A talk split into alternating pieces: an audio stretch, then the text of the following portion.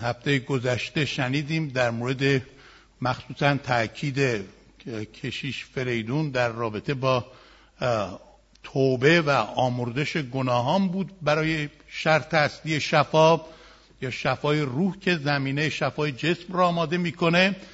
و امروز در مورد یک شرط دیگر شفا که ایمان شفا بخشه میخواییم صحبت کنیم با شما و بعد دوباره ایمان داریم که امشب شب شفاست برای شما. حالا شاید شما جسمن مریض نباشید ولی شفا فقط مربوط به جسم نیست. ما چندین نوع شفا در کتاب مقدس داریم. شفای روح شفای روان شفای عواطف آسیب دیده شفای خاطرات تلخ گذشته شفای روابط به هم ریخته افراد با هم یا شفای زخمای کهنه و بالاخره شفای جسم. پس می‌بینید شفا فقط در یک قسمت و دو قسمت نیست. ما تمامیت وجود ما بیماره و احتیاج به شفای الهی داره. و اراده خدا اینه که ما همه رقم سالم باشیم. و خدا رو شکر برای شهادت خوبی که امروز شنیدیم که ما را تشویق کرد که بعد از سالها یک مشکل بزرگ که من با خبر هستم خرفریبا درباره چی صحبت می‌کردن حل شده و مطمئن هستیم که این شفایی که خدا شروع کرده قادری که به کمال هم برسونه. خب ایمان شفابخش چی هست و چگونه خودش رو ظاهر می‌کنه.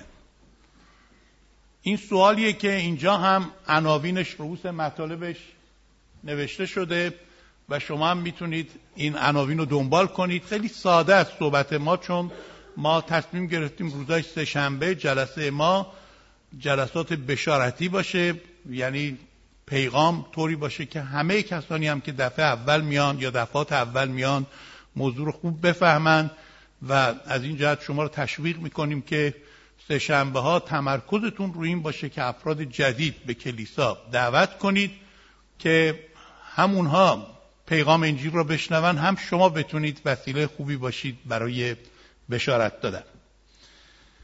ایمان شفابخش به چندین صورت خودش رو ظاهر می‌کنه که ما لاقل به پنج تا از اونها ظرف نیم ساعتی که وقت داریم خدمت شما خواهیم گفت. سعی می‌کنیم طوری بگیم که شما هم خسته نشید چون قرار موعظه های ما هم طولانی نباشه که ما بتونیم وقت داشته باشیم که بعد دعا کنیم و چیزی رو که میشنوید دریافت کنیم.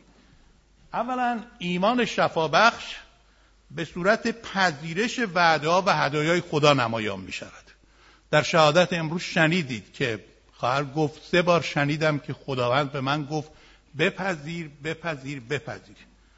ایمان یعنی گرفتن یعنی دستی که دراز میشه و دریافت می‌کنه. در انگلیسی میگم believing is receiving. Believe و receive با هم میاد. و خیلی همقافی است. در حقیقت طبق ایمان ما به ما عطا میشه. کلام خدا وقتی میگه بر طبق ایمانت داده بشه یعنی طبق آنچه که تو میپذیری. طبق آنچه که باورت شده من به تو هدیه میدم. شما وقتی کسی به شما هدیه میده دیگه قطعا درخواست نمی کنید که لطفا بده. خواهش و التماسی در کار نیست. شما دستتون رو دراز می‌کنید و هدیه رو می‌گیرید و اون دیگه مال شما میشه. قرضم داده نشده که دوباره بخواید پس بدید.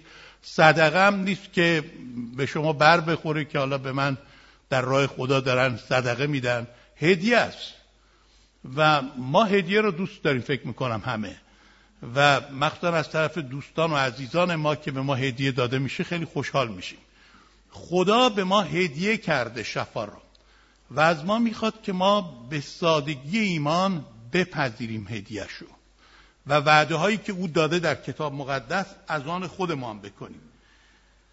بنابراین ما در کتاب مقدس نمونه هایی در این رابطه داریم که متا هشت هشت یک نمونه هست. داستانش البته اینجا گفته نشده ولی شما بعدا نگاه کنید بنده هم اشاره می‌کنم. یک فرمانده رومی پیش عیسی مسیح میاد که ایشون غلامی داشت که مثل پسرشون رو دوست داشت. و مرد خیلی خوبی بود خیلی کارهای خیر کرده بود حتی برای یهودیان یک کنیسه ساخته بود با پول خودش و مشایخ قوم یهود از او پیش عیسی مسیح تعریف کرده بودند. با وجود این قابلیت های خوب اما شخص بسیار فروتنی بود. صاحب مقام و منصب بود. پیش عیسی مسیح میاد و میگه این غلام من که مثل پسر منه و خیلی دوستش دارم در حال مرگه. خواهش می‌کنم بیا و او رو شفا بده. خواهش می‌کنم شفاش بده اینطوری میگه. و مسیح میگه من میام و او رو شفا میدم. ولی این فرد با همه لیاقت ها و قابلیت های خوبی که داشت در مقابل عیسی مسیح خود را خیلی نالایق دید. گفت استاد من لیاقت اینو ندارم زیر سقف من بیایی. تو کافیست فقط بگویی. و خواهد شد. بگی. کلام تو توش قدرت هست. و به مسیح مثالی میاره. میگه ببین من فرماندهم صد تا سرباز زیر دست منن. یوزباشی می‌گفتم به اینا. از همون کلمه ترکی هم میاد. یوز. یعنی صد تا نظامی زیر دست منه. به یکی میگم برو میره به یکی میگم بیاد میاد. و الان من سرباز تو هم تو فرمانده منی. کافیه که تو به من بگی برو. و غلامت شفا یافت. و من میپذیرم. مثلا مسیح برگشت یه نگاهی کرد به دوروبر گفت چنین ایمانی در تمام اسرائیل نیز ندیدم. ایمانی که روی کلام خدا بنا شده بود ایمانی که بر حواس پنجگانه بنا نشده بود ایمانی که ندیده باور می‌کرد و فقط منتظر بود مسیح کلامی بگه و او بر اساس اون کلام شفابخش مسیح بره و همینطوری هم طبق ایمانش شد رفت و در همان لحظه ای که مسیح بهش گفت برو غلامت شفا یافته است در همان لحظه این شفا در غلامش آغاز شد. وقتی که ما میپذیریم باور می‌کنیم به سادگی اعتماد می‌کنیم به کلام خدا به آنچه که خدا وعده داده. نه به آنچه که خودمون حس می‌کنیم نه به آنچه که خودمون فکر می‌کنیم نه به آنچه که دیگران میگن بلکه به آنچه که خدا گفته. پذیرش وعده های خدا. وعده های خدا مثل چک بانکی میمونه که فقط در بانک ایمان خورد میشه. شما ببرید و استفاده کنید و مطمئن باشید که اگه به سادگی ایمان باور کنید طبق باورتون بهتون داده میشه. اگه موضوعات رو سخت و پیچیده کنید سخت و پیچیده میشه. اگه فکر کنید که همه شفا میابند شما یکی شفا نمیابید همه شفا خواهند یافت و شما یکی نمیابید اگه فکر کنید خیلی سخته خیلی سخت میشه و اگه فکر کنید که مال امروز نیست مال امروز نخواهد شد. اگه اینطور باورتونه که به سادگی می‌تونید شما امشب شفا بیابید. خداوندم طبق سادگی ایمان شما و باورتون عمل می‌کنه و شما را شفا میده. آمین. دوم ایمان شفا بخش به صورت انتظار حقیقی خود را آشکار میساد در کتاب اعمال رسولان باب 14 آیه 9 ببینید همه اینا بر طبق کلام خداست. میگه پولس و برنابا در شهر لستره مردی را دیدن که مفلوج بود و میگه پولس بر اون نیک نگریست و دید ایمان شفا یافتن را این شخص داره. تشخیص داد که ایمان شفا یافتن را داره. من می‌خوام در چهره شما ببینم چند نفر از شما ایمان شفا یافتن را دارید. هللویا. خدا رو شکر. به به. بعضی دستا بلند شد. در بعضی ترجمه ها میگه او منتظر شفاش بود. به جای کلمه ایمان کلمه انتظار را به کار برده. یعنی ایمانی که اینطوری با اشتیاق با قلبی باز با دستهایی باز منتظر بود که اتفاقی بیفته. چون مطمئن هست شخص می‌تونه انتظار داشته باشه. و این یک انتظار بیثمری نیست. انتظار با یأس و فشار نیست. انتظار شیرینیه. انتظار توأم با یقینه. شخص مطمئنه که معجزه‌ای در او باید به وقوع بپیونده و در نتیجه هیچ شکی نمی‌کنه برای وقوع معجزه. در رویای خودش در فکر خودش با این معجزه حامله شده. در فکرش در تصویر خودش می‌بینه که این معجزه داره انجام میشه. ما در انجیل مرقس باب پنج آیه 28 مثال دیگه ای داریم از یک زنی که دوازده سال مبتلا به بیماری خونریزی بود خونریزی داخلی داشت. و تمام دکترها را امتحان کرده بود ولی تو این دوازده سال هیچ کس نتونسته بود که جلوی این بیماری خونریزی او را بگیره. و می شود مجسم کرد که این زن چقدر پژمرده نحیف و لاغر و مردنی بود به اصطلاح. رنگ پریده و کاملا ناتوان. و اینطور بیماران که بیماری خونی داشتن از نظر قوم یهود نبایستی در جمع ظاهر می شدن چون نجس محسوب می شدن اینا قرنطینه باید می شدن چون می ترسیدن واگیردار بشه. و این زن اینو می‌دونست. در نتیجه مشکلش رو از دیگران مخفی کرد ولی پیش خودش گفت من که نمی‌تونم برم به مسیح بگم مشکلم چیه و منو شفا بده. میرم این لب یا اون پایین لباس او را آخرین قسمت لباس او را لمس خواهم کرد و ایمان دارم که همون منو شفا میده. قوت خدا میاد منو شفا میده. در ذهنش مجسم کرده بود این صحنه را که تو این شلوغی که هیچ کس متوجه نیست من از لابلای دست و پای مردم میرم نوک لباس پایین او را می‌گیرم قسمت پای او را و من ایمان دارم که همون باعث شفای من میشه. ببینید با همین ایمان اومد و برق او را گرفت. برق خداوند. قدرت خدا در او جاری شد. و ناگهان فهمید که خونریزی بند اومد و قوت شفابخش در او ظاهر شد. ولی قبلش مجسم کرده بود این صحنه را. تو این تفکر تو این رویا و تصویر به سر می برد و منتظر این شفا بود. ولی فکر می‌کرد همه چیز تمام شد عیسی مسیح هم نفهمید. حالا مسیح سوال خندهداری از شاگرداش می‌پرسه. میگه کی بود منو لمس کرد؟ کی بود؟ شاگردان میخندن میگن استاد می‌بینی که همه چسبیدن به تو. همه می‌خوان تو رو ببینن تو این شلوغی همه دارن تو رو لمس می‌کنن. گفت نه یک نفر به طرز خاص منو لمس کرد. این لمس معمولی نبود. لمس ایمان بود. لمس انتظار بود. لمس دید و رویا بود. و بالاخره اون زن نتونست مخفی نگه داره. گفت من بودم. گفت طبق ایمانت ای زن تو شفا را گرفتی. وقتی انتظار در کاره. آیا شما با انتظار به اینجا آمدید؟ منتظرید که خدا برای شما کاری بکنه. آمین. خدا منتظرانش رو خجل نخواهد گذاشت. کلام خدا میگه منتظران خدا قوت تازه خواهند یافت. داوود میگه برای خدا انتظار بسیار کشیدم او به من مایل شده فریاد مرا شنید و مرا از چای هلاکت برآورد. پس بنابراین امروز خداوند انتظار شما را می‌بینه و عمل می‌کنه. قطعا در مرقس 11 24 عیسی مسیح گفت شما با ایمان به این کوه به این مانع به این مشکل به این بیماری بگید بیا پایین و در دل خودتون شک نکنید آنچه به ایمان بطلبید آن را یافته اید و به شما عطا خواهد شد. ببینید اول میگه یافته اید بعد میگه به شما عطا خواهد شد. یعنی وقتی شما اون رو یافته شده بدونید بعدا عطا خواهد شد. خواهر ما فریبا فرمودن که من اون روز پذیرفتم و یافتم ولی همون روز ظاهر نشد. ولی این را دریافت کردم بعدا.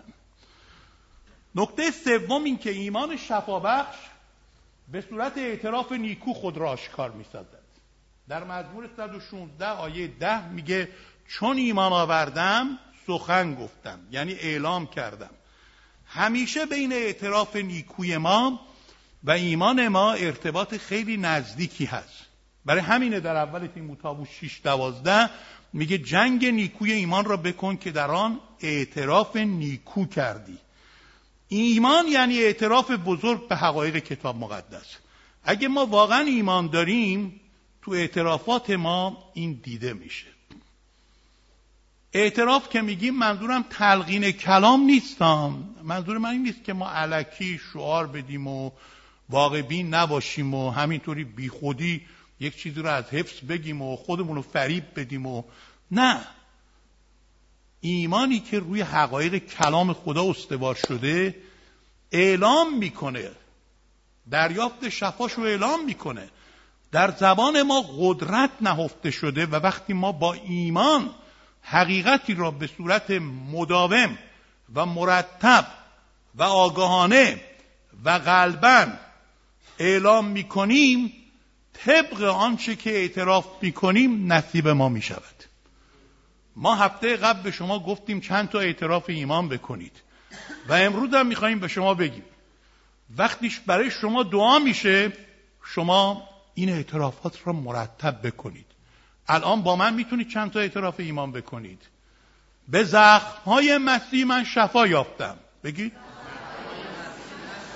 بیستید و بگید بیستید و با ایمان اعلام کنید این چند تا را. دردهای مرا بر خود گرفتید. تو یهوه شفا دهنده من هستی. شفای تو را میپذیرم. در شفای تو شادی می‌کنم.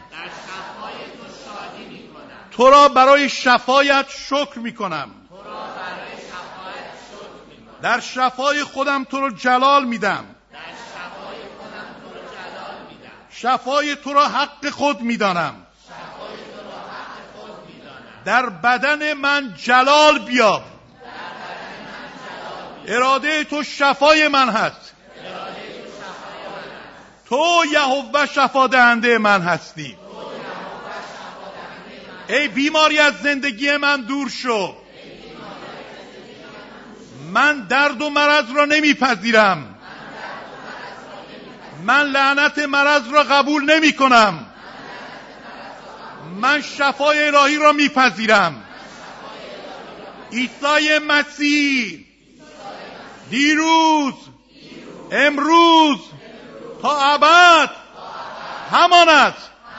همان قدرت. همان محبت. همان شفقت.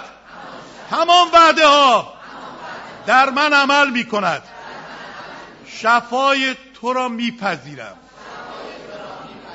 هللویا هللویا بفرمایید. به شما تبریک میگم. اگر با ایمان این حقایق را اعتراف کردید و به طور مرتب هر روز روزی چند بار این اعترافات و مشابه آن را بکنید غلبا بکنید آگاهانه بکنید موافق کلام خدا بکنید خواهید دید که هر روز شما شفای بیشتر سلامتی قویتر را پیدا می‌کنید. آمین. چهارم ایمان شفابخش به صورت ایستادگی و پایداری خود را نشان می‌دهد. بله این آیات همون آیات بود که فکر می‌کنم آره آیات رو می‌خواید عوض کنید. به صورت پایداری و استقامت خود را نشون میده. البته جملهش درسته.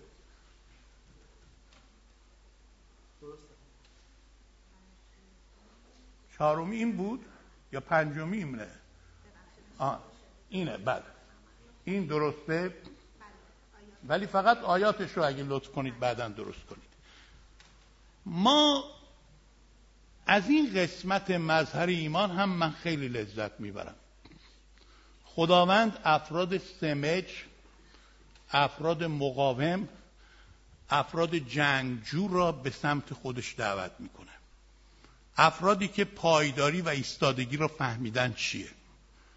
یکی از قوی ترین مظاهر ایمان شفابخش در ایستادگی و مقاومت دیده میشه. ما ایرانی ها اصولا لجبازی رو خوب می‌دونیم چیه.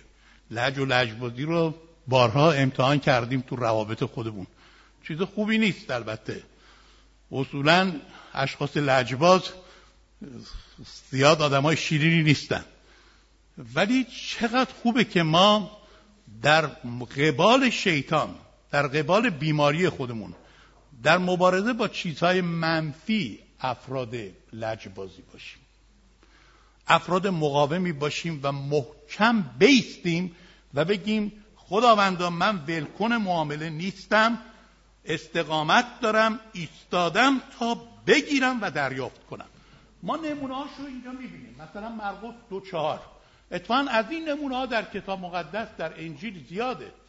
من برای اینکه شما بدونید چیزهایی را که شما اینجا میشنوید تجربه شخصی نیست یا اعتقاد و تفسیر شخصی نیست. یا اینکه تفسیر افراد مختلف دیگه نیست بلکه کلام روشن خدا اینو میگه. برای همین واسه هر چیزی که ما میگیم نمونه و آیه میاریم که شما بدونید که اینها چیزایی نیست که خب برادر ادوارد نظرش اینه دیگه این کلیسا اینطوری فکر می‌کنه. انجیل اینو میگه. ببینید مرقس دو چهار و پنج. ما می‌بینیم یک مفلوجی را چهار نفر برداشتن آوردن پیش عیسی مسیح که مسیح اون رو شفا بده. مسیح هم توی خونه ای داشت صحبت می‌کرد و اون خونه پر جمعیت بود نمی‌شد این مفلوج آورد. همه را بسته بود حتی خیابون هم بسته بود. ترافیک ازدام مردم خیلی زیاد خب اینا چی فکر کردن؟ من یه بار داشتم این داستان رو برای بچه های من که کوچیک بودن تعریف می‌کردم. دختر دوم من آنیتا گفت خب بابا خب اینا می‌رفتن فرداش میومدن ولی اونا اینطور فکر نکردن. اونا یه راه خیلی عجیبی رو اندیشیدن. ایمان اینجوریه. ایمان اگه از در میاد تو می‌بینه بسته است از پنجره میاد. از پنجره میاد می‌بینه بسته است از پشت بوم میاد. بالاخره یه راهی پیدا می‌کنه و اینا همون راهو پیدا کردن. رفتن. تنابی گرفتن. به هر چهار طرف بستن. چهار نفری این مرد رو بردن پشت بوم. پشت بوم بابا رو کندن از اون بالا. حالا همون جایی که مسیح موعظه می‌کرد. البته پشت بوم اون موقع کاگلی و اینا بود دیگه. اونا رو کندن خاک و گل و همه چیز ریخ رو سر مردم و اون صاحب خونه هم حتما اعتراض آقا خونه ما رو خراب کردی. یهو مردم دیدن یه نفر از اون بالا با تخت اومده پایین. آوردن جلوی پای عیسی خب ممکنه دیگران مخصوصا صاحب خونه اعتراض کرد و مردم هم خیلی تعجب کردن. این چه کاریه؟ ولی اینجا در مرقس دو پنج میگه عیسی ایمان ایشان را دید. چه نوع ایمانی را دید؟ ایمانی که با موانع مبارزه می‌کنه.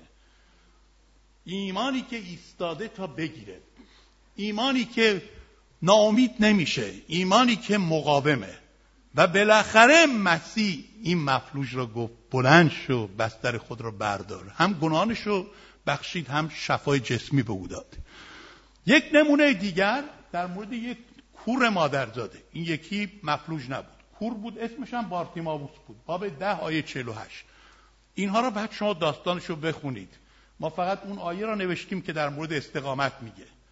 این بارتیماوس شنید که عیسی مسیح از شهر او عبور می‌کنه در اریها و اتفاقا آخرین مرتبه بود که مسیح از اون شهر می‌رفت به سمت اورشلیم که بعد اونجا مصلوب بشه.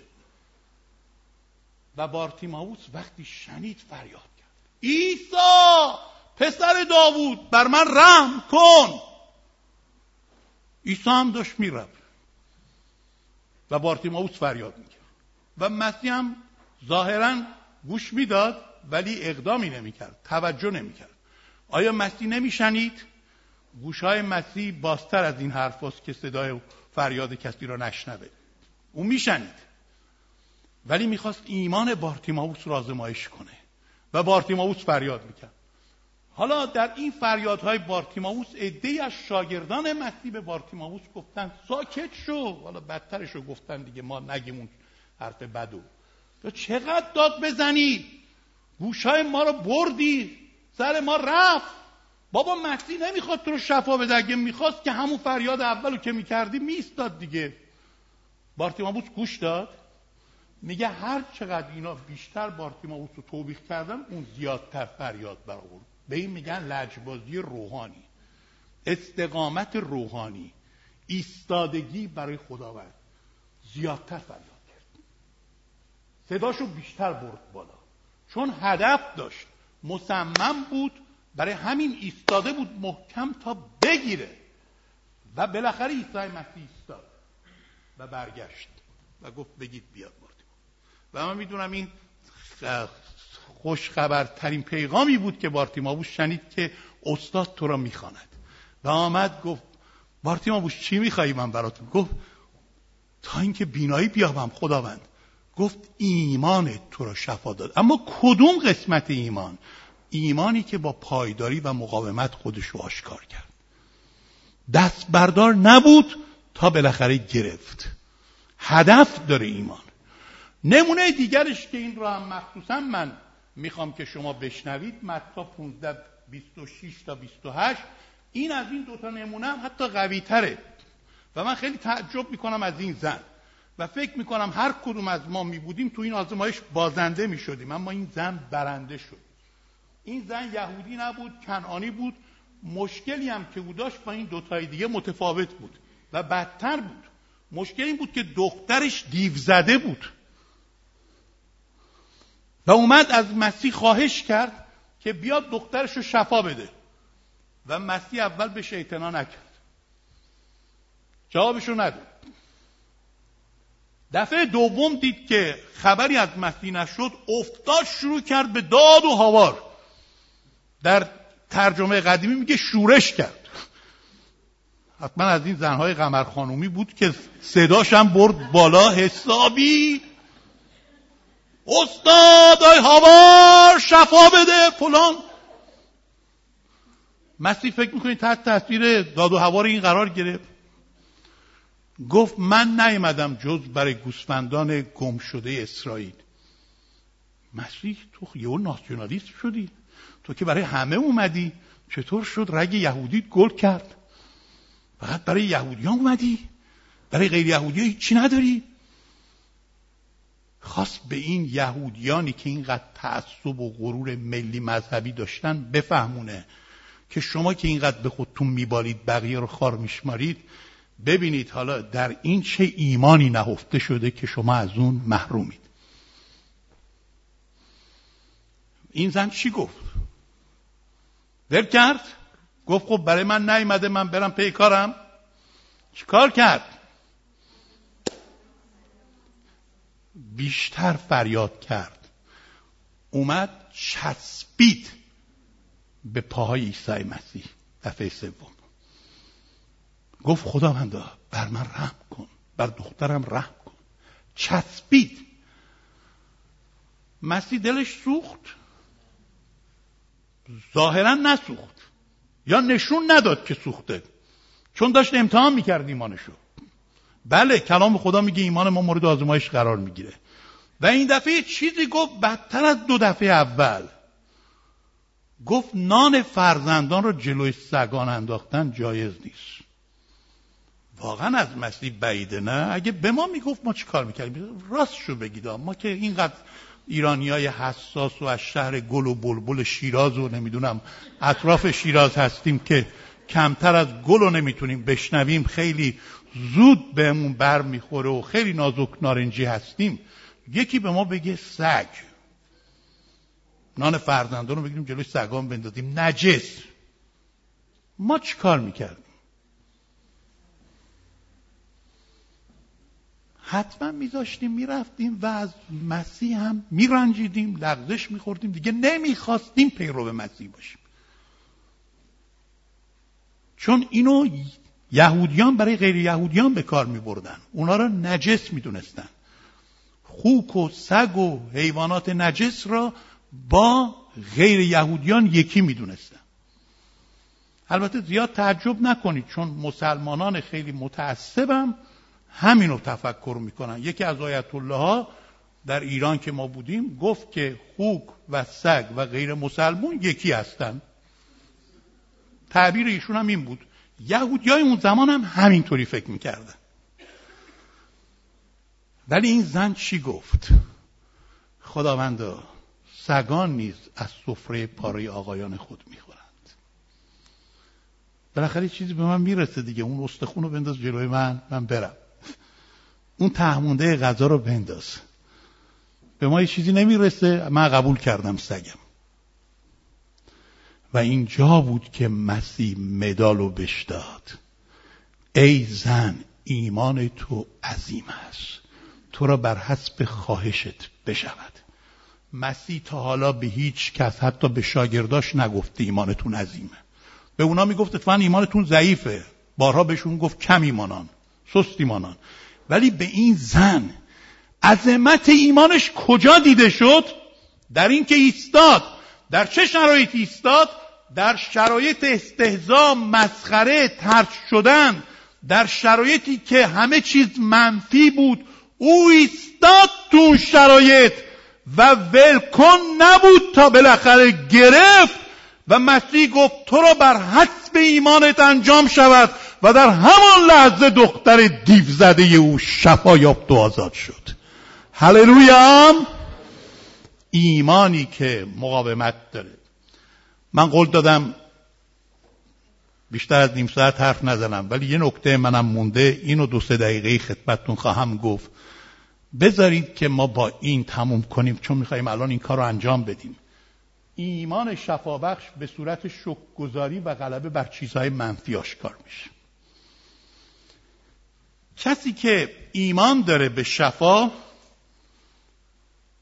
روی شکگذار داره چنان که تمام صحبت من و امروز خرفریبا تو شهادت خودشون گفتن. نمی‌دونستن ایشون من درباره این صحبت می‌کنم. من همون موقع که ایشون شهادت می‌داد فهمیدم که روح هر دوی ما را هدایت کرده تو یه مسیر صحبت کنیم. وقتی یک نفر ایمان داره ثمرش شک گذاری چنان که در مورد اون ده تا جزامی هم خوندن ایشون. که البته یکی از اونا اومد شک گذاری کرد برگشت شک گذاری کرد. و وقتی شک گذاری هست در آنجا شما مطمئن هستید که خدا را در مقابل عمل انجام شده قرار دادید. چنان که در یوحنا باب 11 آیات 41 و 42 مسیح قبل از اینکه ایلازر را زنده کنه گفت پدر تو رو شکر می‌کنم که سخن مرا شنیدی. قبل از ظهور معجزه با شکگذاری زمینه معجزه را آماده کرد. وقتی روی شکگذاری در ما قوی هست و برای شفا دعا می‌کنیم و بعد مرتب شروع می‌کنیم شک کردن برای شفامون هرچند هنوز شفا را دریافت نکردیم ولی شکر می‌کنیم راه را برای شفا باز می‌کنیم. و بعد چیزهای منفی تو این شکگذاری از بین میره. چیزهای منفی مثل ترس ها استراب ها شک ها یعص ها غصه ها سرگردانی ها اینها از بین میره.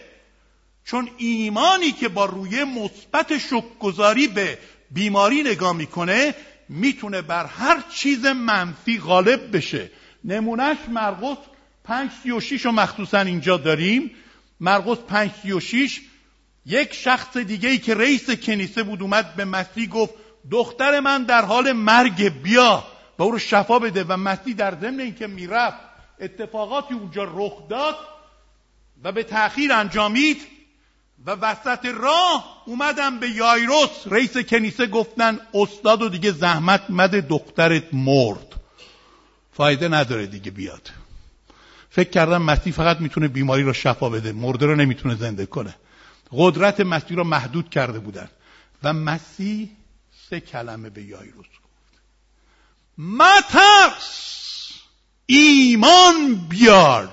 و بس. چهار کلمه بود. مترس. ایمان بیار و بس. تو اگه ایمان داشته باشی به خدا توکل کنی بر ترسات غالب میشی. نترس. فقط ایمان بیار. حرفا اینا رود اثر نکنه. ولی چه موقعی ما می‌تونیم نترسیم؟ وقتی که نگاه ما به خداست و شروع می‌کنیم به شکر گذاری خداوند شکر می‌کنم که تو شفا دهنده من هستی شکر می‌کنم که تو این بیماری را روش غالب شدی شکر می‌کنم که شفا را برای من آماده کردی. بنابراین با شکر گذاری من بر ترسام من بر استرابهام من بر شکهام من بر یأسهام غالب میشم. در باب چهار آیه چهلم همین را در قایق طوفان زده به مسیح به شاگردان گفت. وقتی که اونها ترسیدن و خودشون رو گم کردن مسیح بعد از اینکه طوفان را نهیب داد گفت چرا ترسیدید؟ مگه به خاطر این نبود که ایمان نداشتید؟ هر جا ایمان هست ترس اونجا شکست خورده و هر جا ترس حاکمه ایمان شکست خورده. و برای اینکه ما بر ترس و چیزهای منفی غالب بشیم یکی از مهمترین راهاش اینه که هر روز برای معجزاتی که خدا می‌خواد تو زندگی ما انجام بده شکر کنیم. شکر کنیم. همش با درخواست نیست. چقدر شما برای دعاهایی که کردید مرتب شکر می‌کنید که خدا جوابش رو به شما عطا بکنه؟ اینقدر ما مثل گداها ببخشید دعا می‌کنیم که خدا دیگه اصلا زده شد از این همه درخواست.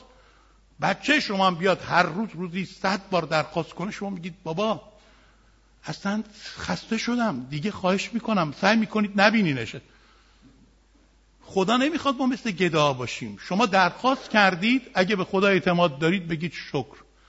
الهی شکر که تو شنیدی و من با ایمان و شکرگزاری شفا را معجزه را پذیرفتم.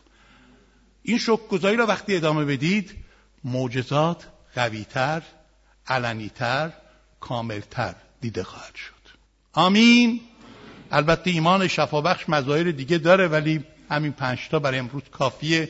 می‌خوام این قسمت آخر رو بلنشیم انجام بدیم. همه بلنشیم با تمام وجود خدا رو شکر کنیم برای معجزاتش. خدا رو شکر کنیم برای شفاهاش. خدا رو شکر کنیم برای اینکه او امروز هم چون گذشته عمل می‌کنه و دیروز و امروز و تا ابد